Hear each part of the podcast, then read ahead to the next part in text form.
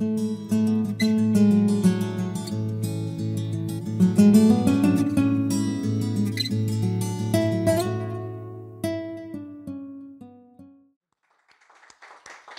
vamos a sentarnos, hermanos, y vamos a abrir nuestras Biblias en Gálatas capítulo 6, por favor. Gálatas capítulo 6 y versículo 1. Dice la palabra de Dios de la siguiente manera: Hermanos, si alguno fuere sorprendido en alguna falta, vosotros que sois espirituales, restauradle con espíritu de mansedumbre, considerándote a ti mismo, no sea que tú también seas tentado. El título de esta predicación es Déjate restaurar. El subtítulo de esta predicación es La ley del amor. Déjate restaurar. Hemos visto en el estudio pasado que la misión de los espirituales es restaurar al hermano que ha caído o al débil. La misión de los espirituales, el compromiso de los espirituales, el trabajo de los espirituales es restaurar al hermano que ha caído o la persona que está débil en la fe. Y hacer este trabajo, esto es ser un verdadero creyente espiritual. Cuando una persona que anda en el Espíritu, que camina en el Espíritu, que tiene una madurez espiritual, que está fuerte en la fe, hace este trabajo, esto es ser un verdadero creyente espiritual y no solo el portarse bien viéndose independiente de los demás. Hemos visto que los creyentes no se deben de ver aislados, no se deben de ver independientes los unos de los otros, deben de verse como un grupo, deben de verse como un solo cuerpo. Y el hacer esto demuestra que esas personas que se dicen ser espirituales realmente lo son. Hemos visto que la restauración de un creyente es un trabajo en equipo. It is a teamwork para restaurar a un hermano. Y no solamente le corresponde la responsabilidad o la obra exclusivamente a los pastores. Esta es una obra que tenemos que hacer juntos como iglesia.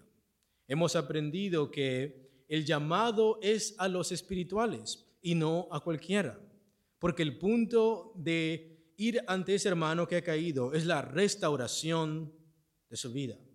Por eso el llamado específicamente es a los espirituales y no a cualquier persona, no a cualquier hermano, porque el propósito de esto es de ir ante el hermano con el propósito y la misión de restaurar la vida espiritual de esa persona y no solo de apuntar el pecado de alguien. También hemos aprendido que restaurar significa volver a poner para atrás al hermano que se ha deslizado o al hermano que ha caído. Esta es la misión, esto es lo que significa restaurar. Un hermano ha cojeado, un hermano se ha deslizado, un hermano ha caído, un hermano se ha descuidado y por tanto ha caído en pecado. Y restaurar significa volver a poner para atrás al hermano que se ha deslizado. Es enderezarlo, es ponerlo en la línea, es ponerlo en el camino del Espíritu, como componiendo un hueso roto o que se ha dislocado.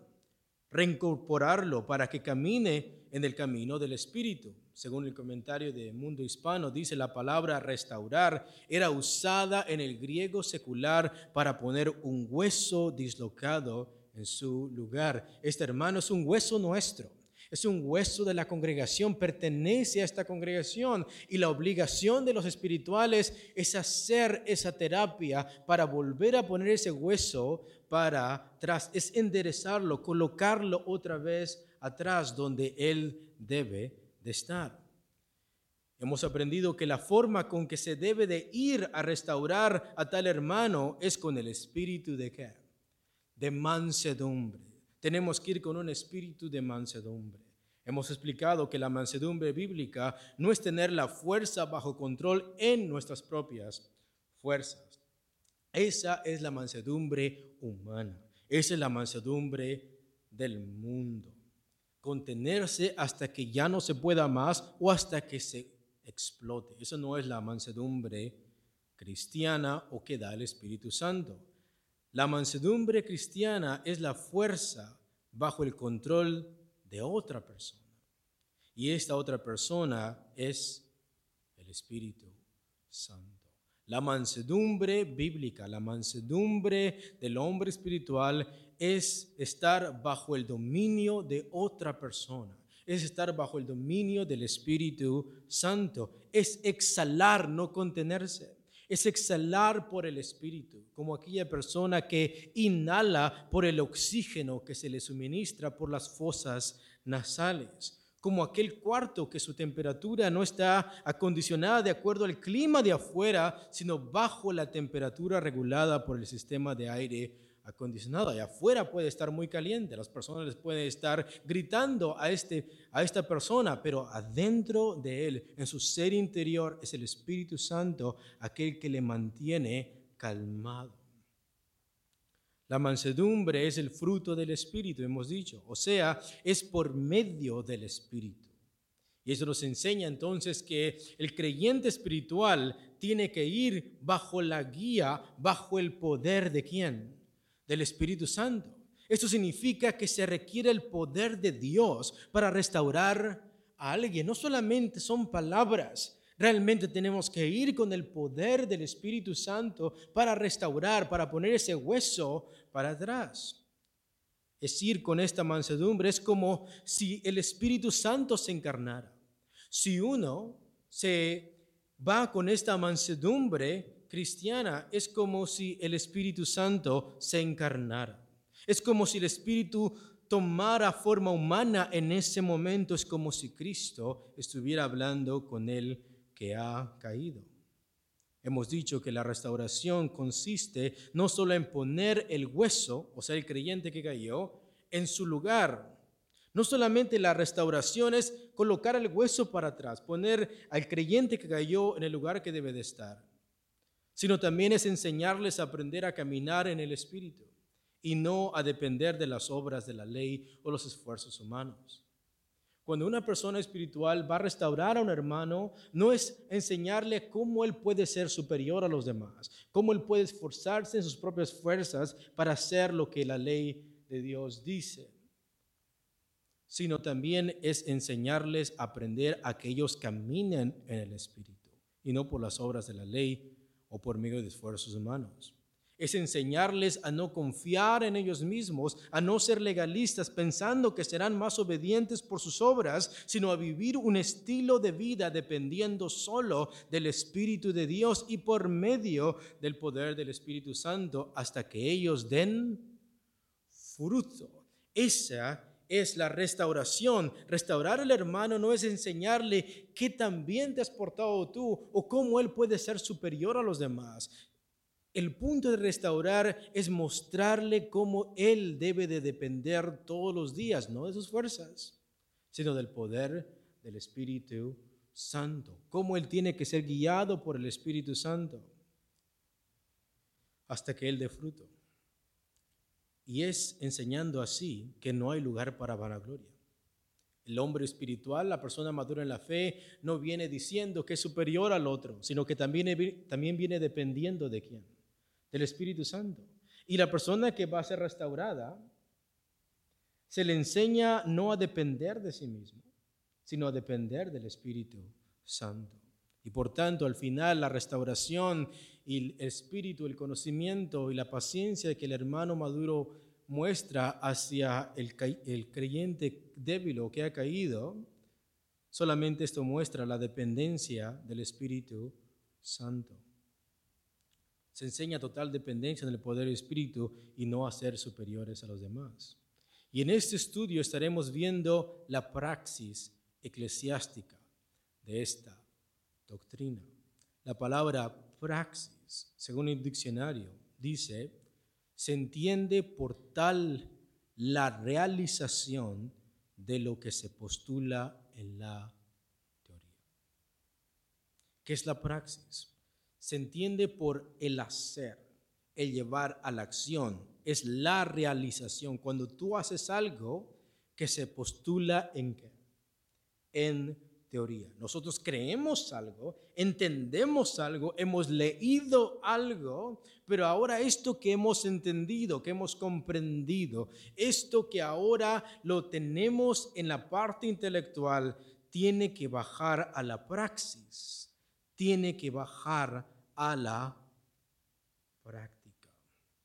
Se entiende por tal la realización de lo que se postula en la teoría, en la gnosis. Ya tenemos ese conocimiento, ya sabemos qué significa Gálatas 6:1, ya entendimos cuál es el trabajo, ya entendimos cuál es nuestra responsabilidad. Ahora vamos a bajarlo a la práctica. Lo que está en nuestra cabeza debe de bajar a nuestro corazón y debe de manifestarse en nuestras manos y en nuestros pies. Sigue diciendo el diccionario, hay praxis cuando se obra, se actúa, se resuelven problemas. Hay gnosis, conocimiento, cuando se conoce, se piensa y se teoriza. Pero hoy no vamos a mirar la gnosis espiritual. Vamos a mirar que la praxis eclesiástica. Hoy miraremos más en la praxis pastoral y eclesiástica. ¿Qué es lo que nos exige este versículo? ¿Qué es lo que nos manda hacer el Espíritu Santo? ¿Qué es lo que Dios quiere? ¿Cuál es la voluntad de Dios que nosotros comencemos a hacer el día de hoy dentro de la congregación y para con nuestros hermanos débiles? ¿Y cuál es la responsabilidad, el trabajo, obligación, exhortación a los hermanos espirituales? Este estudio lo veremos más como una consejería eclesiástica. Vamos a verlo más como una consejería espiritual aplicable a la vida de la congregación de acuerdo con lo que hemos aprendido y a lo que enseña la Escritura acerca de la restauración de un hermano. Vamos a mirarlo de una manera muy práctica. Decía un teólogo del pasado, lo primero que hay que hacer con la fe es vivirla. Una fe que no se vive es una fe muerta. Y lo primero que tenemos que hacer con esa fe que profesamos es vivir esa fe. Y al vivirla es ponerla en acción, ponerla en práctica, ponerla en la praxis. En el primer punto vamos a mirar el trabajo en la restauración. El trabajo en la restauración. Me gustaría el día de hoy que pusieran más atención a lo que yo voy a decir el día de hoy, que más que escribir. ¿Cuál es el trabajo en la restauración? Tarde o temprano, alguno de nosotros va a caer. Y no digas que no, Pedro. Posiblemente, si nosotros pensamos el día de hoy, ¿quiénes son las personas fuertes en la fe dentro de esta congregación? Posiblemente tendrías algunos nombres de algunas personas.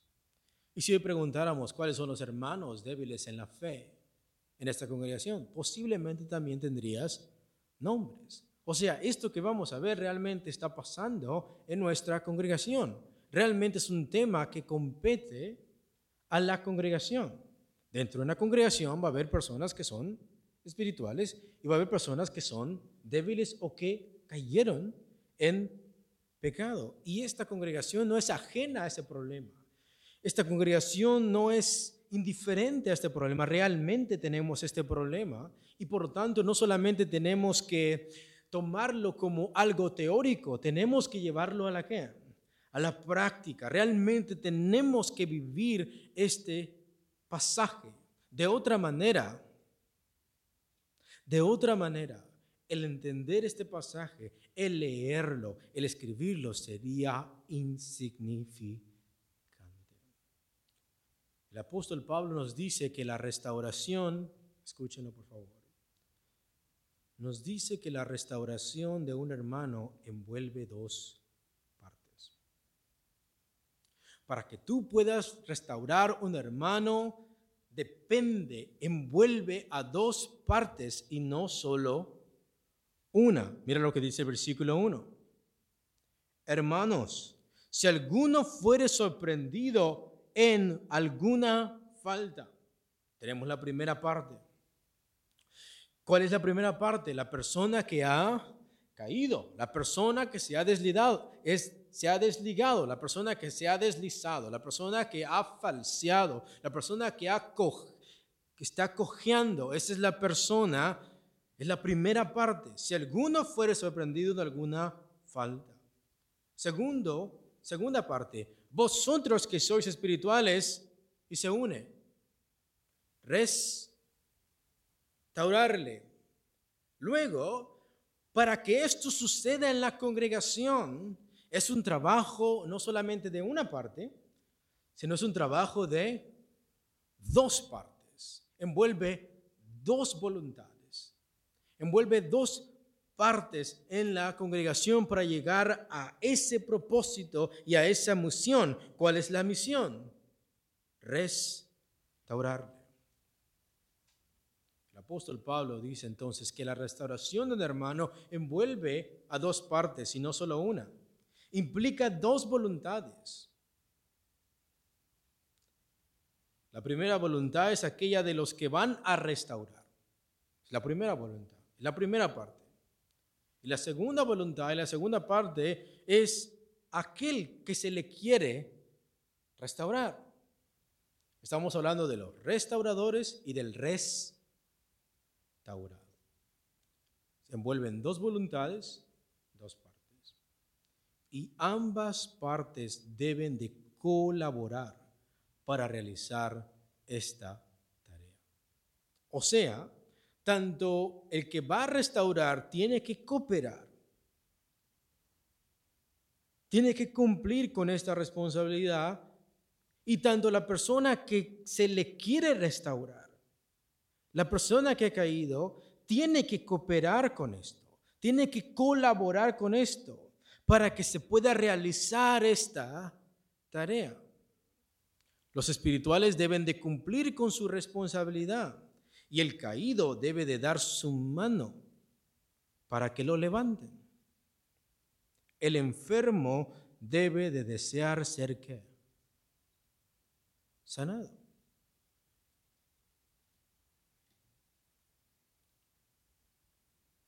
Debe de estar dispuesto a ser restituido.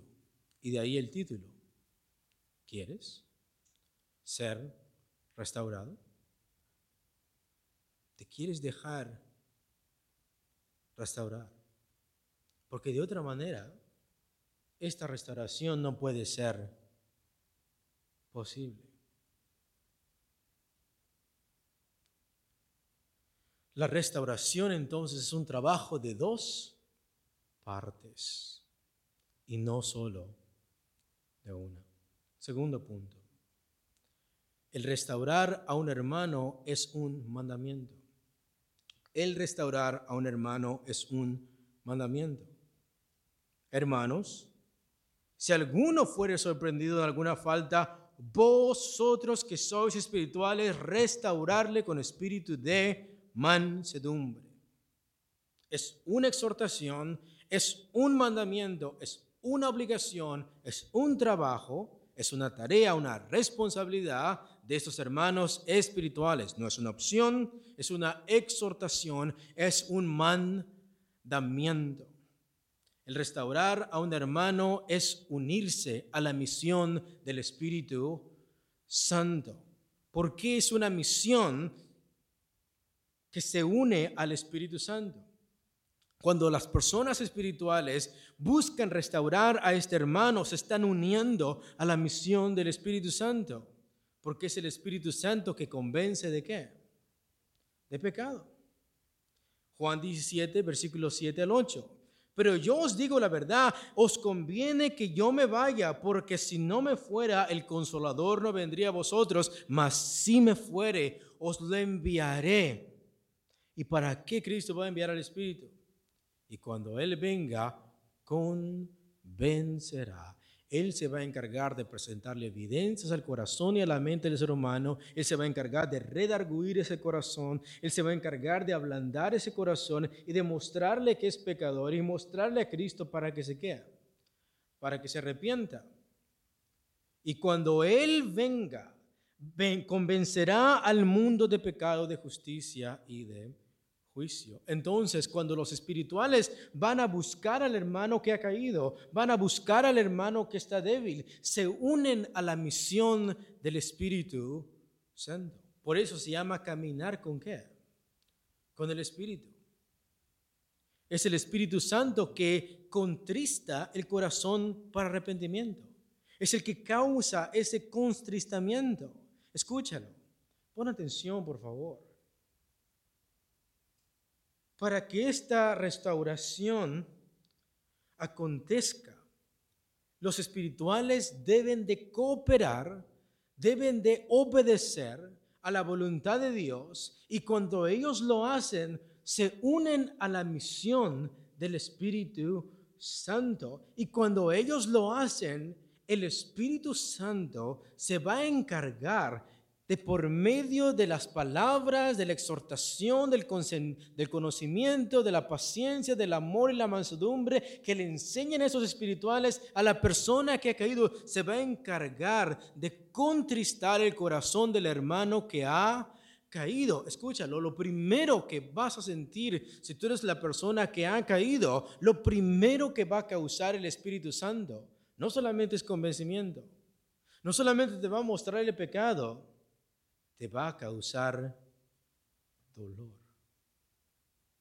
Va a haber una tristeza en tu corazón.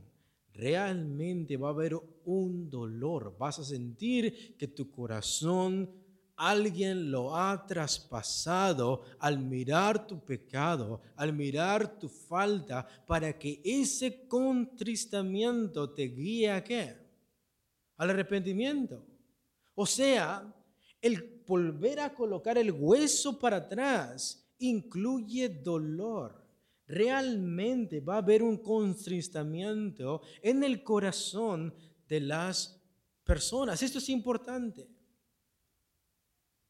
Esto es importante que lo entienda la persona que va a ser restaurada. Porque si estás pensando que los hermanos, por muy mansos que vayan, por muy humildes que vayan, el Espíritu Santo va a causar dolor en tu alma, va a contristar tu corazón, te va a mostrar tu pecado, va a mostrar how ugly is your sin, how ugly is your attitude, how miserable you are living.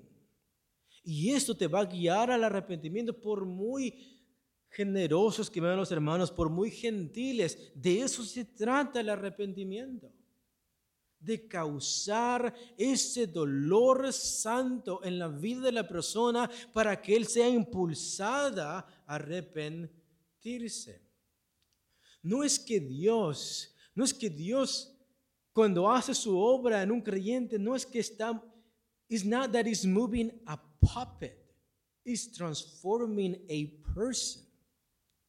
No es que cuando Dios va a transformar, va a volver a colocar a esta persona en el lugar que debe estar, en la congregación, no es que Dios está moviendo una marioneta. Realmente Dios está transformando a una persona. Y para eso significa que va a haber dolor, va a haber redargüimiento, va a existir esa incomodidad en el corazón de la persona. En 2 de Corintios 7, versículo 9 al 10, dice Pablo, cuando Pablo escribió la carta severa a los Corintios, dice: ahora me gozo, no porque hayáis sido contristados, sino porque fuisteis contristados para arrepentimiento, porque habéis sido contristados según Dios, para que ninguna pérdida padecieses por nuestra parte, porque la tristeza que es según Dios produce arrepentimiento para salvación, de que no hay que arrepentirse, pero la tristeza del mundo produce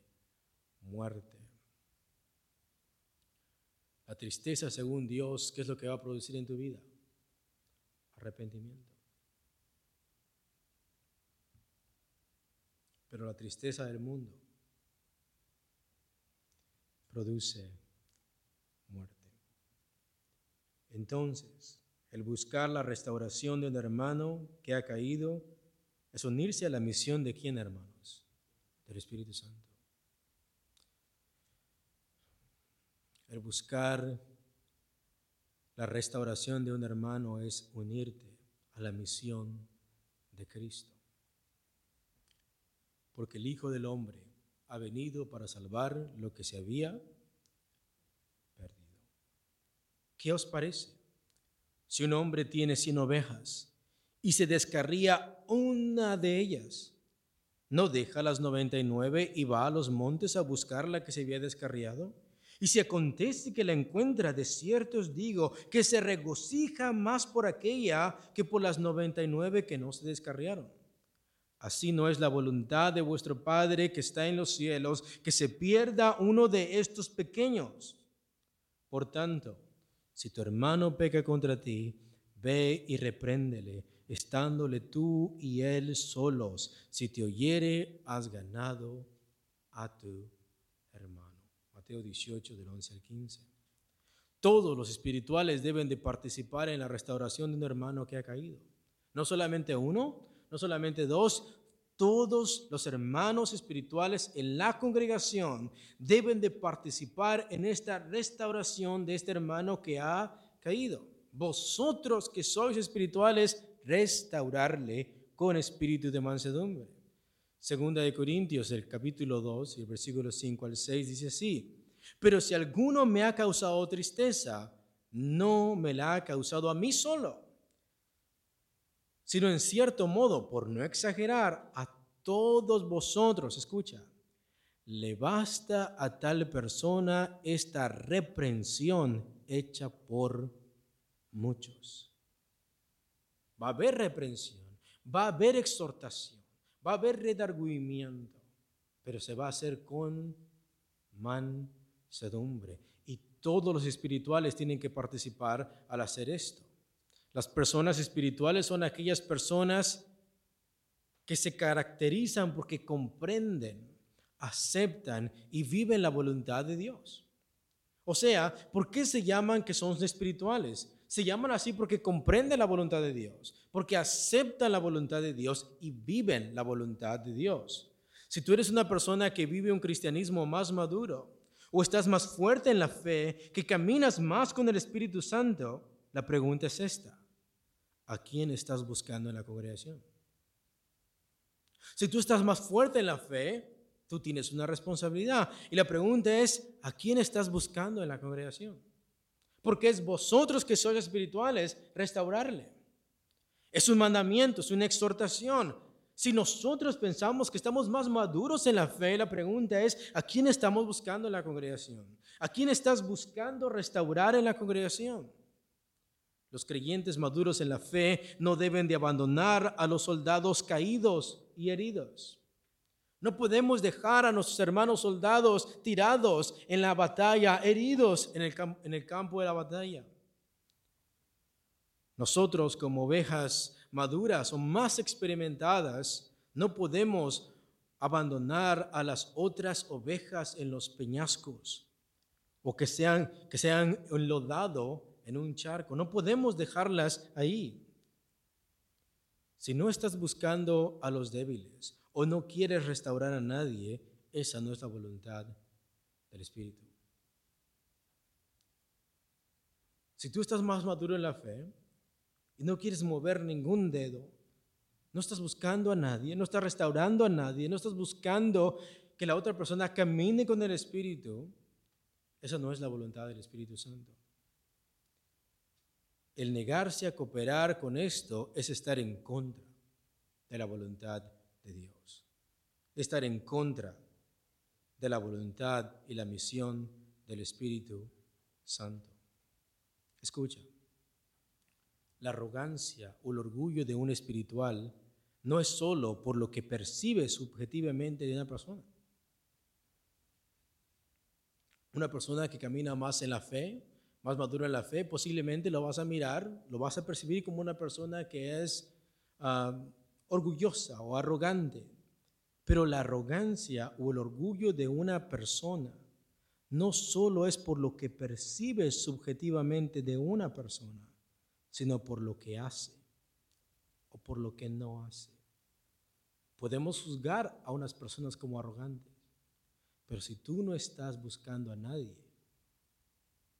tú estás utilizando esa madurez espiritual para vana gloria. una persona orgullosa o arrogante no es solamente por lo que percibimos de esa persona, es por lo que hace o lo que no hace, por sus acciones.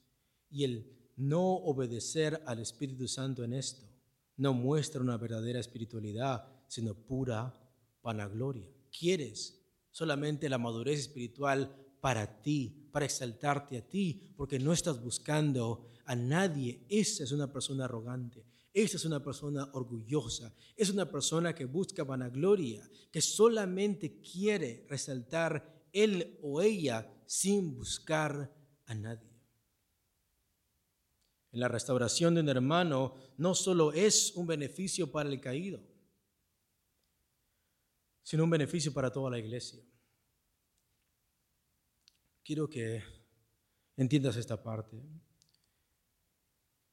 Cuando nosotros buscamos a los caídos, cuando buscamos a los débiles y buscamos su restauración, no solamente esta restauración es un beneficio para la persona que ha caído, sino que es un beneficio para toda la iglesia, porque Dios quiere moldear los corazones de la iglesia por medio de la restauración de un hermano. O sea, al restaurar a un hermano y que toda la iglesia participe, tanto espirituales y la congregación, y ponemos a la oveja en medio y la cuidamos, la atendemos, la buscamos, oramos por ella, vemos entonces que esto beneficia no solamente al caído, sino a toda la congregación, porque toda la congregación participa. Dios quiere moldear los corazones de los creyentes por medio de esta restauración de este hermano.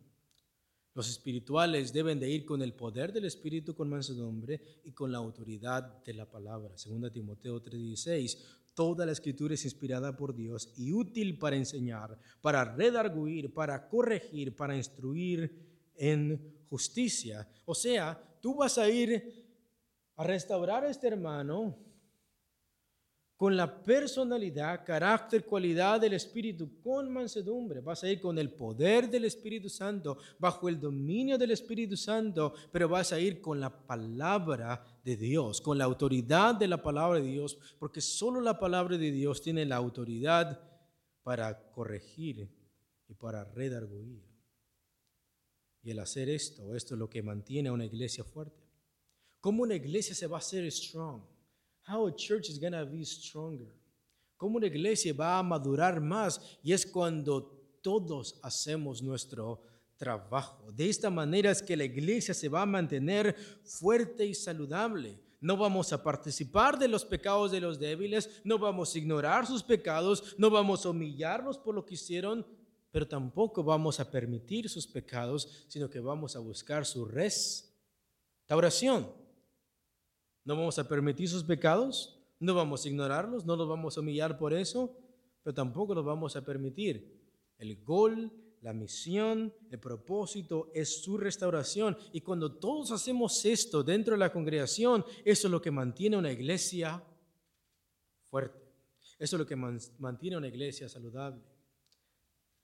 Tercer punto, mitos y excusas de la gente. Mitos y excusas de la gente. Cuando se va a exhortar a un hermano o cuando se quiere restaurar a un hermano, muchas personas tratan de excusarse tomando una carta, tomando un versículo bíblico, torciéndolo y mostrándoselo a la persona que viene a restaurar. Si una persona vive en pecado, si una persona ha caído, si una persona no desea ser restaurada, si una persona vive como el mundo, si una persona está dando mal testimonio, lo primero que sale de sus bocas es: no me juzgues, porque el amor no juzga. Si tú me amas, no me vas a querer. Love never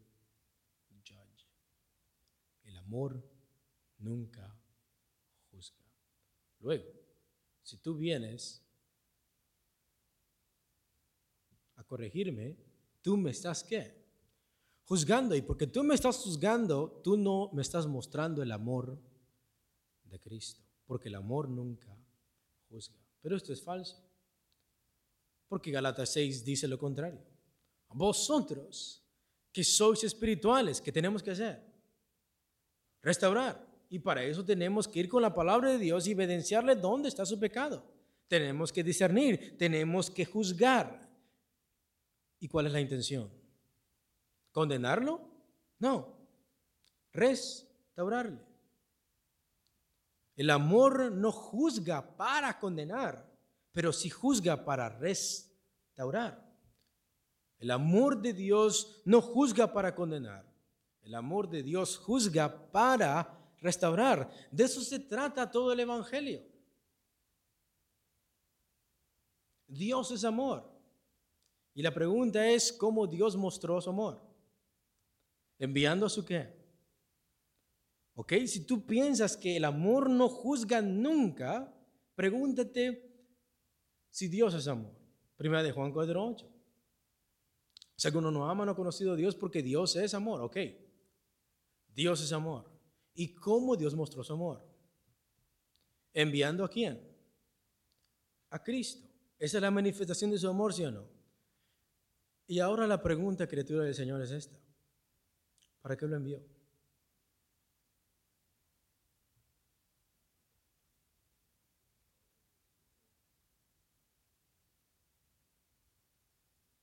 Si yo voy a mostrarte el amor de Dios, tengo que decirte que Cristo no murió por justos, murió por injustos, murió por impíos. Y para que tú recibas el amor de Dios, tienes que reconocer que no eres una buena persona, tienes que reconocer que eres injusto, que eres impío. Te tengo que mostrar que eres pecador, porque de eso se trata el amor de Dios, que Cristo vino a morir por los pecadores. Entonces el amor no juzga para condenar, pero sí juzga para restaurar. Si tu hermano ha pecado contra ti, ve y repréndele. ¿Y cuál es el propósito? Si se arrepiente, has ganado a tu hermano. Pero ¿quién tiene que ir? Vosotros que sois ¿qué? Espirituales. Mira lo que dice Mateo 7, del 1 al 5. No juzguéis para que no seáis juzgados, porque con el juicio con que juzgáis, seréis juzgados, y con la medida con que medís, os será medido. Y porque miras la paja que está en el ojo de tu hermano, y no echas de ver la viga que está en tu propio ojo. Nótate. Aquí no está prohibiendo juzgar, está prohibiendo juzgar cuando tu vida está peor que la persona que vas a juzgar. ¿Por qué tú miras la paja que está en el ojo de tu hermano y no echas de ver la viga que está en tu propio ojo? Y por eso Pablo dice que esta misión no es para todos, la misión es para los espirituales, los que están maduros en la fe, aquellos que viven una vida caminando con el Espíritu. O sea, para ir a restaurar a una persona no tiene que ir una persona peor que él. O cómo dirás a tu hermano, déjame sacar la paja de tu ojo, y aquí no miras el ojo, la viga en el ojo tuyo. Hipócrita. Saca primero la viga de tu propio ojo y entonces verás bien para sacar la paja del ojo de tu hermano. Nótate que aquí no está diciendo que nunca debemos de juzgar, sino que no debemos de juzgar a otro cuando nuestra vida está peor. Primero tenemos que limpiarnos, tenemos que vivir una vida de acuerdo a la voluntad de Dios para que realmente podamos discernir si nuestro hermano está pecando, está haciendo algo mal. El amor entonces sí juzga. El amor juzga con verdad. El amor juzga con justicia. El amor juzga con compasión y con miras a la restauración. Y punto número 4 y terminamos. La invitación al caído. La invitación al caído. Entonces, ¿la Biblia prohíbe juzgar? La Biblia prohíbe juzgar de una manera equivocada. Pero la Biblia nos dice que el amor juzga para restaurar. Entonces, ¿cuál es la responsabilidad del caído? Que se tiene que dejar restaurar. Quiero que entiendas esto, hermano querido. Cualquier persona que está escuchando esta predicación por medio de este audio, cualquier persona aquí que esté débil en la fe, que esté cayendo en pecado, que sea inconstante, que esté frío en la fe, ¿para qué tus hermanos te van a buscar? Para restaurarte. ¿Cuál es el propósito de todo esto? ¿Cuál es el propósito de discernir tu vida? ¿Cuál es el propósito de evidenciar tu pecado? ¿Cuál es el propósito de ir, de llamarte, de buscarte, de visitarte? ¿Cuál es el propósito de todo esto, de los espirituales? ¿Cuál es el objetivo que ellos tienen en mente? Y es tu restauración. ¿Y cuál es la responsabilidad? ¿Cuál debe de ser la actitud de la persona que ha caído? Déjate restaurar. Los hermanos no están buscando tu condenación. Los hermanos no están buscando apuntarte como estás viviendo. Los hermanos no se creen superiores a ti. Los hermanos no están buscando tu condenación. Los hermanos no están buscando humillarte, desacreditarte. Los hermanos buscan con amor, con compasión, con mansedumbre, a que tú te arrepientas para que tú seas restaurado. Y si ese es el corazón de los hermanos espirituales, si esa es la intención de la iglesia, verte caminar con el Espíritu Santo, alinearte a la voluntad de Dios, que tengas un espíritu ferviente, que vivas bajo el dominio del Espíritu Santo, si esa es la misión, el propósito de la iglesia, déjate restaurar por el amor de Dios.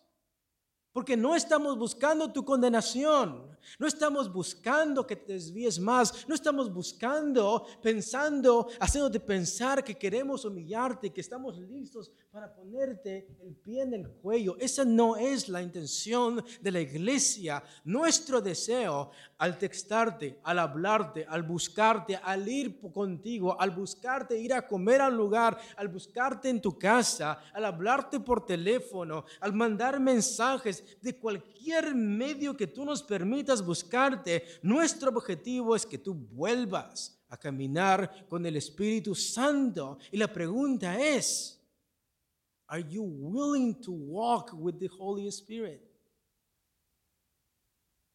No somos superiores a ti. No nos creemos mejores que nosotros. We all are sinners. Todos somos pecadores, y sin la influencia del Espíritu Santo, sin el poder del Espíritu Santo, hoy estaría en la calle tomándome otra cerveza, posiblemente vomitado en una calle. I am nobody right here. Nadie es nada. Nadie lo está diciendo porque pensamos que somos superiores. Todos somos lacras espirituales sin el poder del Espíritu Santo. Todos íbamos rumbo al infierno. Nadie es mejor aquí. Si Dios removiera de su espíritu, si Dios removiera de su gracia, si Dios removiera su gracia y su amor en nosotros, todos estaríamos igual, así como Dios nos encontró. ¿Cuál es el punto entonces de abrazarte? ¿Cuál es el punto de ir a buscarte? ¿Cuál es el punto de ir por ti? Tu restauración. ¿Y por qué? Because you are one of our bones. Porque tú eres uno de nuestros huesos. Tú eres parte de nuestra carne. Por eso, déjate restaurar. Escúchalo. Para muchas personas que caen y deciden no volver a la congregación, muchas veces les hace fácil decir, yo quiero volver a la congregación, pero porque tengo vergüenza de aquello que he hecho mal, prefiero mil veces buscarme una iglesia chafa, una iglesia fría, una iglesia donde no se predique la palabra de Dios, una iglesia donde no se me conozca, y ahí me voy a meter porque quiero estar en la iglesia, pero no quiero ser restaurado. Prefiero 1000 veces estar en una iglesia donde no se me predique la palabra de Dios, donde no se exponga mi pecado, donde no se busque mi vida espiritual, donde no se busque mi santificación. Prefiero estar en la esquina de una iglesia apóstata, una iglesia que al pastor no le importo, que a los hermanos no le importo, que no me buscan, que puedo ir cuando yo quiera y que nadie me busque. Prefiero mejor ir a otra congregación porque quiero ser religioso, pero no quiero ser restaurado. Y el texto bíblico dice que eso no es así. Si tú realmente deseas ser restaurado, tú perteneces a este cuerpo. Eres hueso de esta iglesia, por tanto, la verdadera restauración no la vas a encontrar yéndote a otra denominación, no la vas a encontrar ahora empezaste siendo bautista y ahora vas a irte a ser pentecostal, o si eres pentecostal ahora te vas a ser adventista, porque no quiero ser restaurado. Yo sé de qué hueso soy. Sé dónde está el cuerpo donde yo me reunía. La verdadera restauración es cuando esa persona realmente entiende que ha pecado, entiende que ha hecho lo malo, que ha ofendido a los hermanos, que ha dado un mal testimonio, que ha rechazado a Cristo, que ha caído, que ha pecado contra Dios y contra sus hermanos. Y ahora desea ser restaurado en la iglesia donde su hueso se quebró. Esa es la restauración bíblica. El irte a otra congregación, el buscar otra denominación, eso no es un verdadero arrepentimiento. Eso no es restauración. Hay muchas personas que dicen, tengo meses de no estar en la congregación, no he contestado los mensajes, no he contestado las llamadas, hermanos me han visitado y he dicho que tengo que ir por acá, tengo que ir por allá, tengo que ir por Ajuyá, que estoy ocupado, me duele la cabeza, bla, bla, bla, bla, bla. Y después resulta que pasa una semana, que el hermano, la hermana no se presenta a la congregación, llega un mes, 2, llega un año. Y ahora esta persona entiende que ha pecado, escúchalo porque eso es muy importante. Esa persona entiende que ha pecado, pero ahora en su corazón existe vergüenza. Existe vergüenza de regresar para atrás porque los hermanos le han enseñado amor, los hermanos lo han buscado, la han buscado, le han insistido, la han llamado, la han invitado a su casa, han tratado de ir a su casa, lo han tratado de visitar, de impulsar, y la hermana, el hermano siempre ha dicho, no puedo, etcétera, etcétera, y ahora que se ha dado cuenta que su vida está vacía, que vive una vida fría, que se ha apartado del Señor, y vive una vida miserable fuera de la congregación, ahora desea volver a la congregación, pero ahora se siente con vergüenza. Si tú cuando faltas a la congregación sientes vergüenza por lo que haces y por el mal testimonio que estás dando, escúchalo, tienes que dar gracias a Dios que aún tu corazón te redarguye. Aún tienes que dar gracias a Dios que tu corazón se siente constriñido, que tu corazón, tu conciencia aún te acusa que lo que estás haciendo está ¿qué? Es una buena señal, no una mala señal. Preocúpate cuando tu corazón ya no te reprenda. Preocúpate cuando tu conciencia ya no te acuse de lo que estás haciendo está mal y busques complacer más tu pecado y te hundas más en tu pecado y busques más complacer tu carne. De eso preocúpate cuando no sientas ninguna parte sensible en tu corazón de querer regresar a la congregación donde te has desviado. Mientras sientas vergüenza, esta vergüenza del que ha caído no debe de llevarlo a alejarse más de Dios, sino a buscar la reconciliación. Me siento mal. ¿Y por qué me siento mal? Porque lo que estoy haciendo está mal. Yes, even your heart, even your consciousness is telling you that you are doing wrong. Y si Dios está aún usando tu conciencia que te está avergonzando la forma inmoral, la forma incorrecta que estás viviendo, eso debe de hacerte caer de rodillas y no alejarte más de Dios. Y por eso es tan importante que la iglesia esté como Dios, con sus puertas abiertas, para cuando el hijo pródigo decida volver a casa. Por eso es importante que tanto exista disciplina en la congregación y también el deseo de restaurar a esta persona. El que ha caído, la persona que ha caído, la persona que vive en una inmadurez espiritual, la persona que está dando mal testimonio, tiene que saber que no es una víctima de su pecado. Porque puede ser que cuando vea a los hermanos que van ante él y le toquen la puerta, por muy amoroso que sea, cada vez que escucha la llamada, que ves, pastor fulano te está llamando, o hermano fulano te está llamando, o cada vez que se te invite a esto, cada vez que ves a la congregación o te topas con un hermano en un lugar y sabes que estás viviendo mal, puede ser que la persona comience a tener una perspectiva de I am the victim.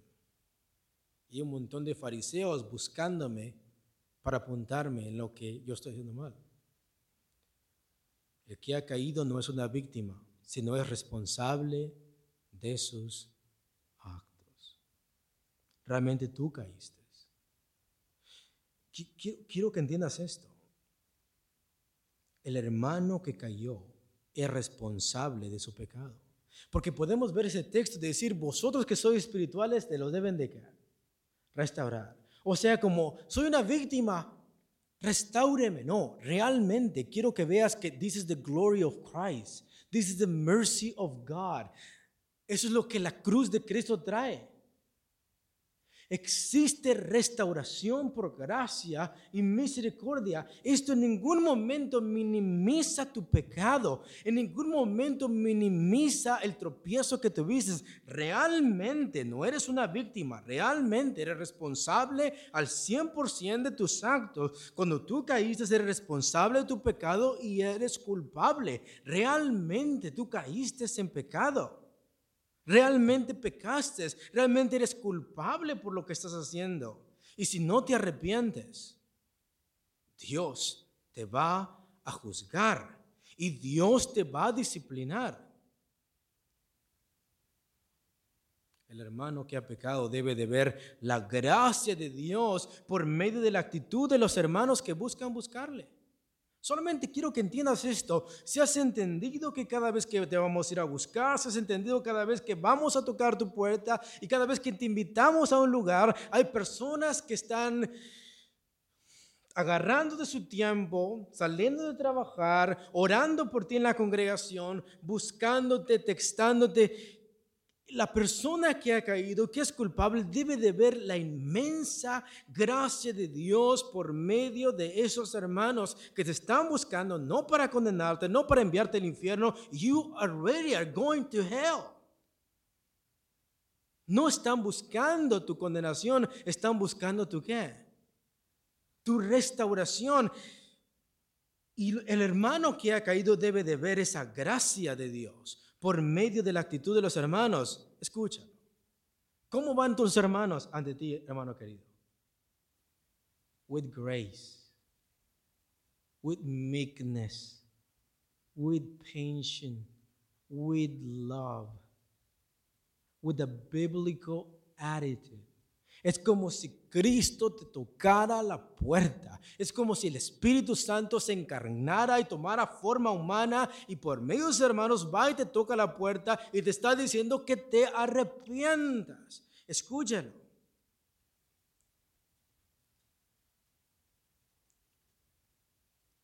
Estos hermanos buscan que te arrepientas. Y tienes que ver esta acción de estos hermanos como la oportunidad a que tú levantes la mano y te dejes ¿qué? Te dejes restaurar. ¿Quién te está acusando? ¿Quién te está condenando? ¿Quién está buscando humillarte? Nadie. Pero ¿quiénes buscan tu reconciliación? The whole church. déjate restaurar. El hermano que ha caído debe de ver el amor, la gracia, la mansedumbre de Dios por medio de estos hermanos. Y por lo tanto no debe de mostrarse arrogante. Nobody's going to tell me what to do. Solamente imagínate cómo van estos hermanos. Con mansedumbre, con el propósito de restaurarte. Eso es toda su intención. Y que tú te muestres arrogante, diciendo, nadie me va a decir lo que yo tengo que hacer. El hermano no debe de evitar las visitas, no debe de evitar las llamadas, no debe de evitar las invitaciones, no debe de torcer las palabras de sus hermanos. Ellos dicen que vienen así, pero en realidad solamente buscan pisotearme. No, we're not. Es la forma en que tú miras por el estado de blindness que estás en tu dark heart que tienes, de que estás cegado por tu pecado y no quieres que alguien te redarguya, no quieres que alguien te esté diciendo que lo que estás haciendo está mal y es de condenar, y estás afectando a la iglesia, estás afectando tu vida espiritual, estás hundiendo tu pecado y no quieres ser restaurado. No se quiere que se le diga esto. Y por eso voy a torcer las palabras de los hermanos. Ellos dicen, pero en realidad no buscan mi restauración. Now you're claiming to be omniscient. ¿O sabes qué? Vamos a rebuscar algo que también la persona que me ha venido a apuntar aquí. Voy a buscar qué es lo que ha hecho hace 5 años. La vez que no me saludó, la vez que hizo esto. Es más, yo lo conocí también y le hizo esto y el otro. You see what I'm saying? ¿Ves lo que está pasando aquí? Esta persona está buscando con todas sus fuerzas excusarse para no arrepentirse. Voy a buscar la minúscula cosa que este hermano está haciendo, aunque yo veo su integridad. Yo veo su vida espiritual, yo veo cómo trata a tu esposa, yo veo cómo se porta en la congregación, yo veo cómo se porta en su trabajo. He visto the kindness that he's showing me, he visto su mansedumbre, su amor, pero voy a mirar cualquier cosa que no me parezca como una excusa y una arma para que él no me diga en lo que yo estoy mal. Voy a rebuscar cualquier cosa que pareciere que le está haciendo mal o apuntarlo en lo que hizo hace 5 o 6 años solamente para ponerlo como excusa para que yo no venga al arrepentimiento. Si tú miras mi vida hace 15 o 16 años, tienes de toda clase de qué condenarme. La pregunta es, ¿te quieres arrepentir? ¿Quieres ser restaurado? Si has visto la integridad de sus hermanos, has visto la fidelidad al Señor, su actitud para contigo, lo bíblico con que te están diciendo las cosas y aún así estás rebuscando algo en su pasado, algo mínimo en su vida para silenciar su exhortación, tú estás resistiendo al Espíritu Santo. No estás resistiéndolos a ellos. You're finding an excuse for not coming to repentance. No estás buscando ser exhortado, no estás buscando ser restaurado, estás peleando con Dios. You're fighting with the Holy Spirit, you're against His will.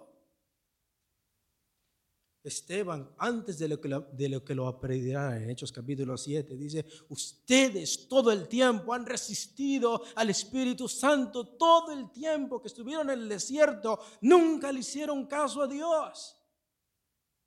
Y ahora estos hermanos se han juntado, han orado por ti, han ido con espíritu de mansedumbre, te han abierto la escritura, te han evidenciado tu pecado y la forma espiritual e inmoral en la cual estás viviendo, las faltas que tienes, el mal testimonio, están llorando contigo, te han exhortado fuerte porque te aman. ¿Y qué es lo que estás haciendo tú?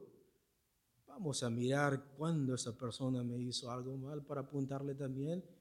Brother, you are fighting with the Holy Spirit. you're resisting God. Tú estás resistiendo al Espíritu Santo y no a un hermano. Tú ya no estás peleando con un hermano. Tú estás peleando con Dios.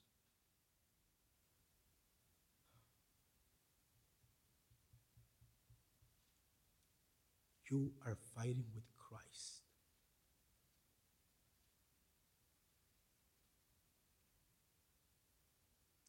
Debes dejar de restaurar. No va a ser placentero, but it's necessary. Nadie dice que va a ser placentero. For us, it's not pleasant. Para nosotros no es placentero, pero es necesario. Because we truly love you. Por eso. Por muy amable con que se haga, por muy cuidadoso que seamos, en el momento que vamos a hablar de tu pecado, en el momento que te vamos a llevar al arrepentimiento, va a ser incómodo. No mires tu orgullo en ese momento. Don't see your proud heart in that moment. Cuando se te esté evidenciando, se esté redarguyendo y los hermanos estén ahí abrazándote, llorando por ti, buscándote. Cuando estén confrontándote, no mires tu ego, no mires tu orgullo. Mira cómo se están comportando contigo. Wow. Esos hermanos han venido hasta acá. Mira sus lágrimas. Mira su amor por ti. Mira su dedicación. Mira lo que están haciendo. ¿Ves lo que están haciendo? Do you see what they are doing? They are looking, they are seeking for your restoration. Están buscando tu restauración. ¿Por qué no lo puedes ver? ¿Por qué no puedes ver que es amor? ¿Por qué no puedes mirar esto? Es porque nuestro orgullo nos cega, nuestro orgullo nos hace más negro el corazón y estamos pensando en cómo apuntar para atrás cuando estamos indefensos, cuando sabemos que es cierto. No mires tu orgullo, mira cómo se han comportado contigo. Mira lo que ellos quieren hacer contigo. ¿Qué es lo que quieren hacer? Restaurarte. Y pregúntate, esa forma con que me hablaron, esas lágrimas que yo miré, esos versículos que me han mostrado, las veces que me han llamado, las veces que me han abrazado, las veces que han estado conmigo, las veces que me han exhortado fuerte y me han reprendido por mi mala actitud. ¿Realmente eso es la verdad, sí o no? ¿Realmente esto es lo que la palabra de Dios dice, sí o no? Y si sí es verdad, tienes que dejarte que restaurar. Va a haber confrontación, no con palabras groseras, no con insultos, no amenazando, sino con la palabra de Dios. Va a haber una exhortación de la palabra a tu vida y eso te va a doler, porque eso es lo que hace la espada de dos filos, es lo que hace el poder del Espíritu Santo. You will feel pain. Vas a sentir ese dolor y es bueno, porque eso te muestra que realmente el Espíritu Santo está trabajando en tu vida. ¿Por qué vas a resistir esto? ¿Por qué? Va a haber dolor, lágrimas, paciencia, oración, tolerancia.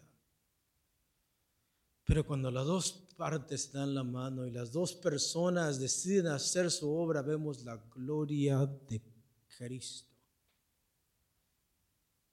Y eso es lo que tenemos que buscar en la iglesia. Restaurarle con espíritu de que no hay más gozo que mirar a un hermano que ha caído y que se ha arrepentido. Esto es cumplir la ley de Cristo. Sobrellevad los unos las cargas de los otros y así cumplir la ley de Cristo. Cuando los dos hacen su parte, estamos cumpliendo la ley de ¿quién? La ley de Cristo. Es la ley de Cristo, porque Cristo nos dejó ese ejemplo. ¿Quién llevó nuestras cargas, hermanos? Cristo. Y yo, como un hermano maduro en la fe, tengo que estar dispuesto a llevar las cargas de otras personas. ¿Y por qué es la ley de Cristo? Porque es Cristo el legislador de esa ley.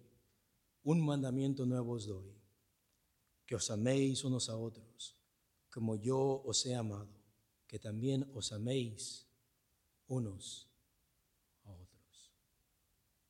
Escúchalo, hermano querido, hermana. Existe restauración. Escúchalo, la gente orgullosa, la gente que quedó en pecado y que no quiere ser restaurada, piensa que es algo mal que se está haciendo con esa persona. Pero quiero que lo veas desde el punto de vista bíblico. La razón por la cual alguien te está buscando, la razón por la cual existe restauración es porque existe perdón. There is forgiveness for you. O sea, la razón por la cual las personas están buscando and they are begging you to come to repentance is because there is forgiveness. La razón por la cual se te está buscando para que te arrepientas es porque realmente existe perdón. Y este perdón es posible porque tenemos un mediador ante Dios. ¿Y cómo se llama? Cristo. Si Cristo no se hubiera encarnado, si Cristo no hubiera vivido la vida santa, si Cristo no hubiera ocupado el lugar del pecador, nadie estaría tocando tu puerta, nadie te estaría llamando. Lo único que se diría era condenación. La ira santa de Dios en cada uno de nosotros. Pero la razón por la cual aún has caído y has pecado y vives mal y aún hermanos están buscando tu restauración is because there is forgiveness. Realmente hay perdón de tus pecados. Eso no lo vas a encontrar en Social Justice Movement. Eso no lo vas a encontrar allá afuera. Eso no lo vas a encontrar en Black Lives Matter. Lo vas a encontrar en una sola persona. ¿Y esta persona es quién? Cristo. Y si es Cristo, debes de ver la inmensa gloria que hay en esto. Has pecado, has ofendido, estás mal, has vivido inmoralmente, but there is forgiveness. Hay perdón y por tanto tienes que extender tu mano y tienes que dejarte restaurar porque Cristo está dispuesto a perdonar tus maldades. Cristo está dispuesto a perdonarte y a alabarte. Cristo está dispuesto a ocupar tu lugar. Hijitos míos, estas cosas os escribo para que no pequéis. Y si alguno hubiere pecado, abogado tenemos para con el Padre, a Jesucristo el justo. Y Él es la propiciación. Él es la víctima que ocupó nuestro lugar y que bebió toda la copa de la ira de Dios por nuestros pecados, y no solo por los nuestros, sino también por los de todo el mundo. Esta restauración es posible because of Christ, porque Cristo. Esta restauración existe como Cristo nos perdonó y porque Cristo nos Dios les bendiga, hermanos. Les dejo lugar a los hermanos.